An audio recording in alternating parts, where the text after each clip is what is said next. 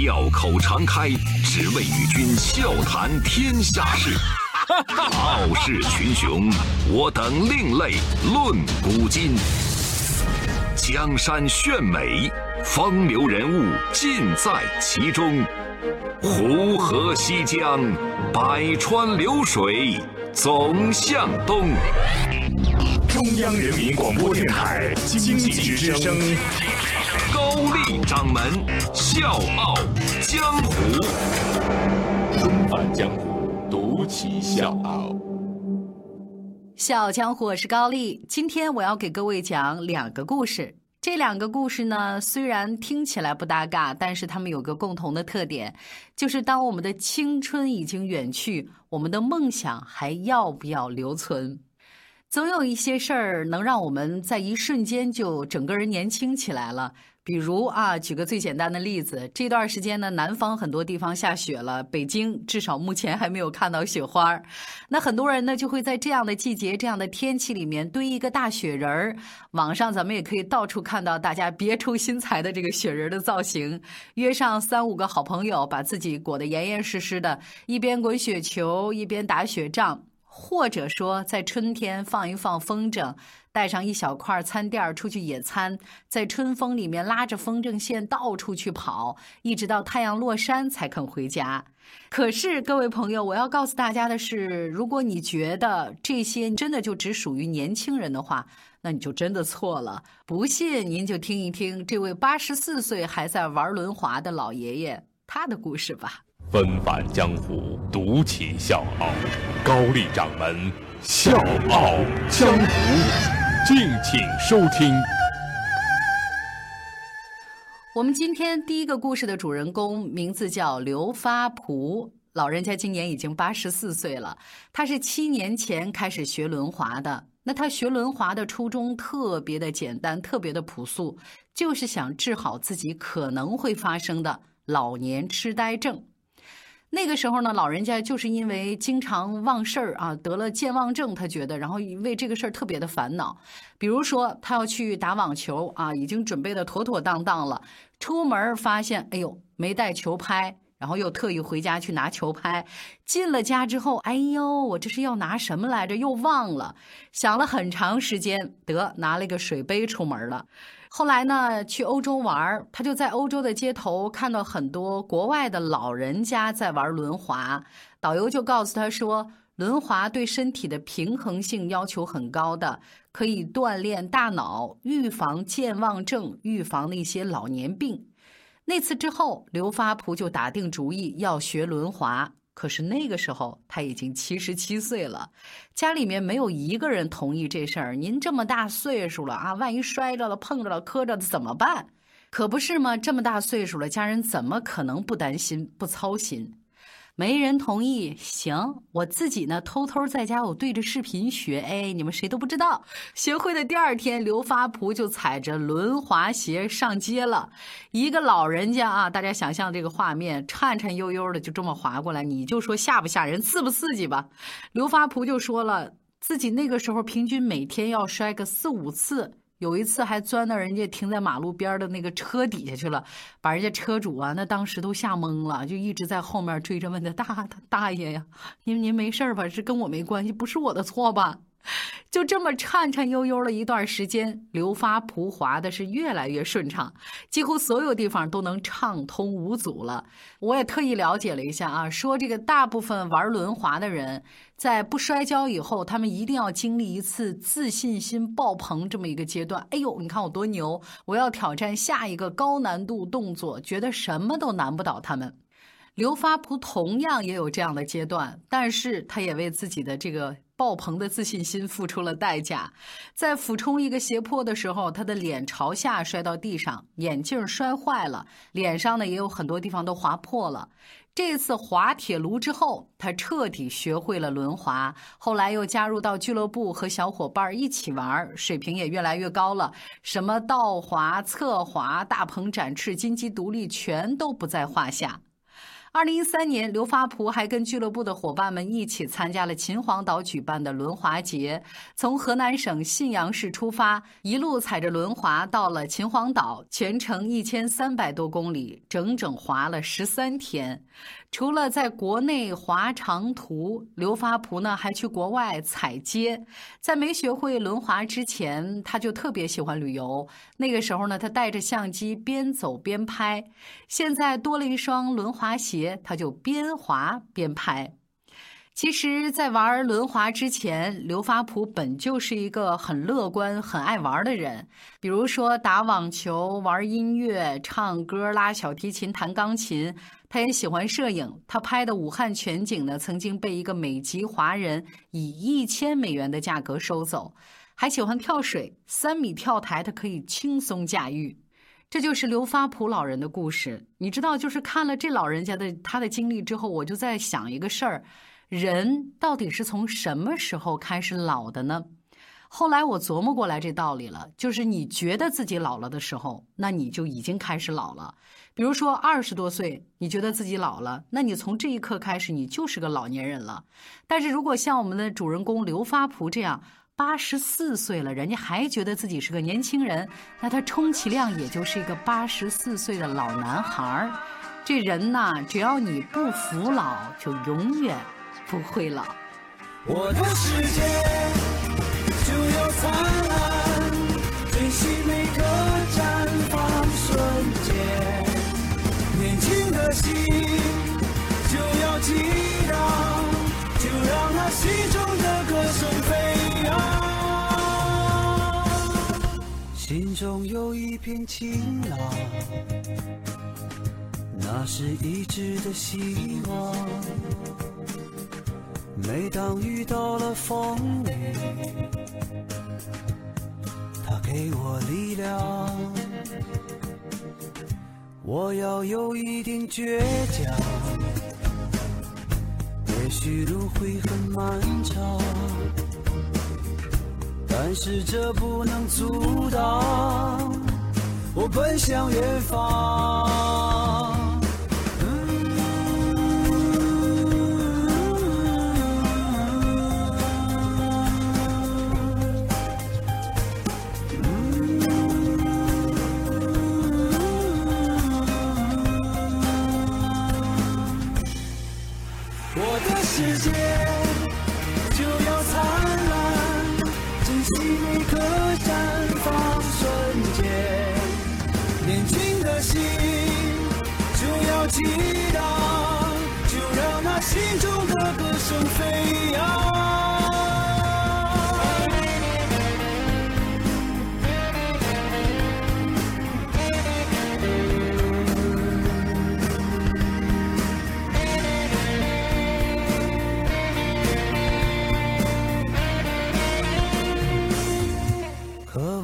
翔的翅膀，克服多少的重量？带着坚定与冲动，我一路奔忙。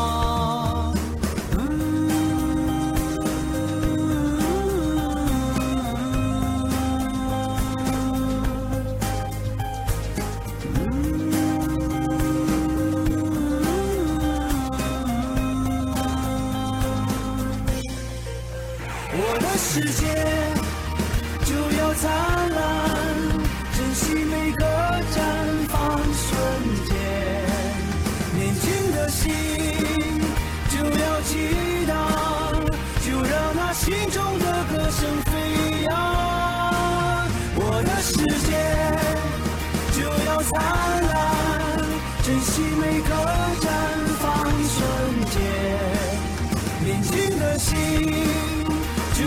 要激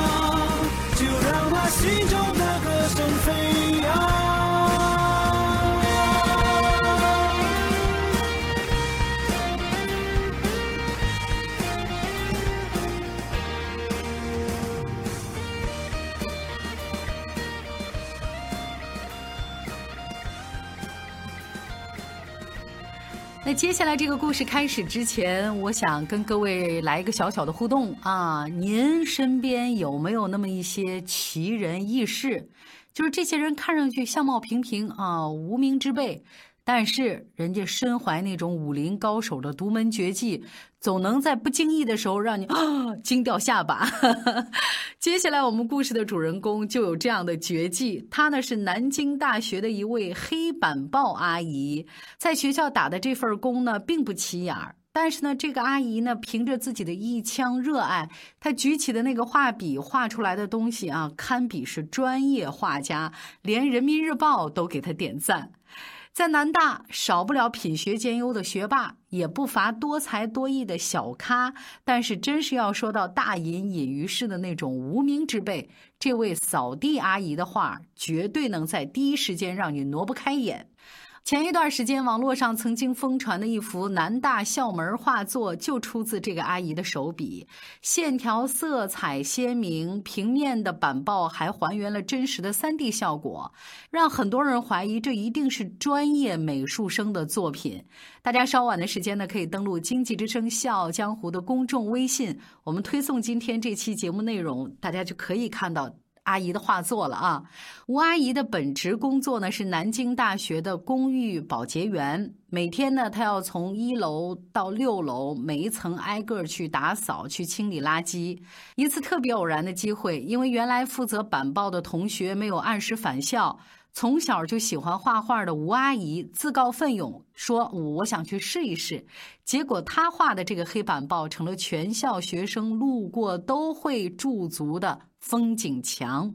这些粉丝呢还不忘催稿，催着阿姨更新，用这样的方式表达对吴阿姨的支持。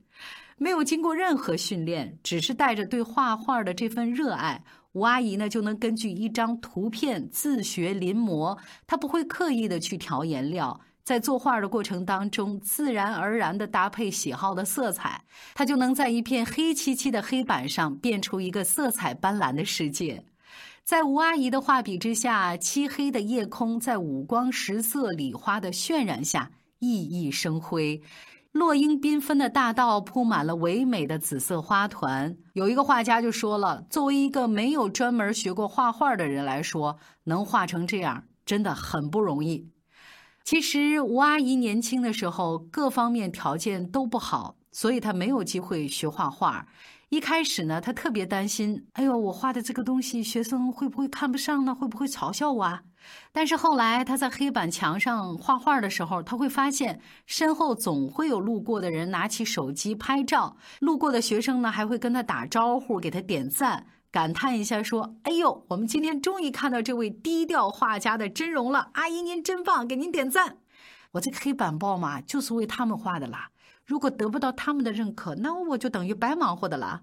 所以每次被夸奖的时候，阿姨心里都美滋滋的，那种感觉就像是自己倾尽全力的画作，在别人的心里裱了框，被小心翼翼的存放起来。”是让他有勇气放下清洁工作，拿起画笔的最大动力。你知道，就是经常我看到一幅画的时候，我会问自己：最能打动人心的到底是什么？是精湛的技巧，还是惊艳的调色，还是百分之一百特别真实的那种复刻？或许对于创作者来说，最有诚意的褒奖，不过是有一个人愿意在他画画的时候。站上那么一会儿，驻足观赏几秒，花费一丁点儿的时间去遐想隐藏在视觉盛宴背后的神秘世界。保洁是生计，画画是梦想，一画就是五年的黑板报，这种职业生涯圆了阿姨小时候差点错过的那个画家梦。虽然黑板报经常在换。吴阿姨在这些画里面对同学们寄送的这个祝福却从来没有改变。这些画儿见证了一代又一代南大学子的青春岁月，也激励着那些即将走出校园、面临人生抉择的毕业生们。就是不管你到了什么地方，都不要轻易辜负自己原本的天赋和热情。其实吴阿姨的故事也让我很感慨啊，就是很多人都觉得自己这一辈子都碌碌无为，没有什么时间，没有什么机会去站在聚光灯下受到别人的仰慕啊，被别人追捧，也很少有这样的可能。那黑板报吴阿姨，她有这种超出常人的画画才能，但是她身上最让人惊艳的所谓的高光时刻，是一旦有机会，他就能充满勇气地迈出去，给出回应，用自己的能力和热情，在众人的目光之下，画出属于自己的浓墨重彩的一笔。周一到周五，早间五点，下午四点，欢迎收听高丽掌门笑傲江湖。请在公众微信搜索“经济之声笑傲江湖”，记得点赞哦。我曾经看过这么一句话，说上天给予的天赋可能是与生俱来的，但是选择守护那些你内心最向往的辉煌之地，才是贫穷的乞丐比王子更富有的宝藏。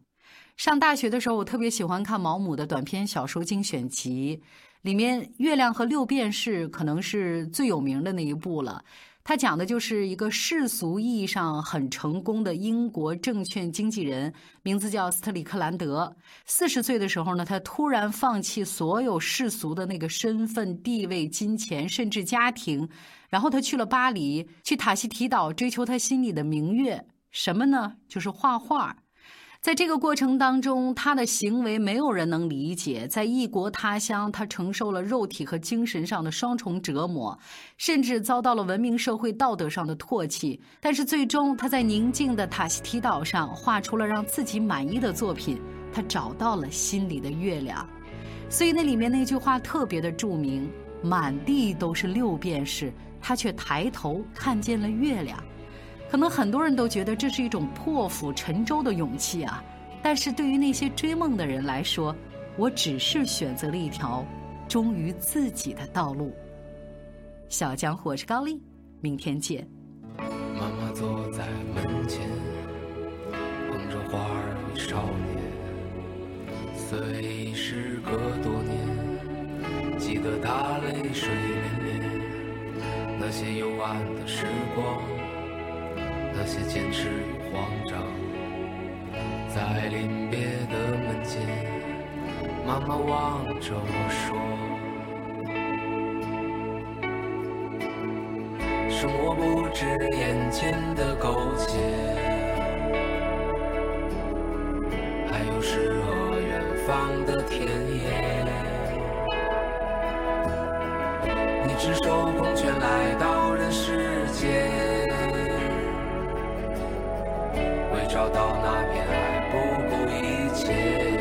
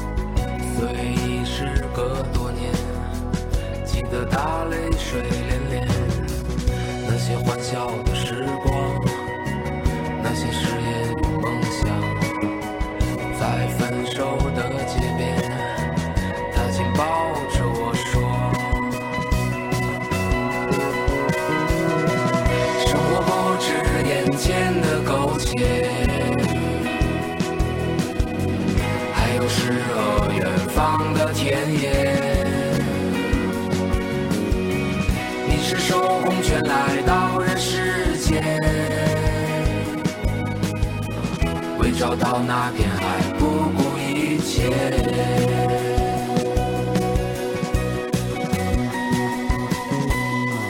我独自渐行渐远，膝下多了个少年。少年一天天长大，有一天要离开家。看他背影的成长，看他坚持回望。我知道有一天，我会笑着对他说：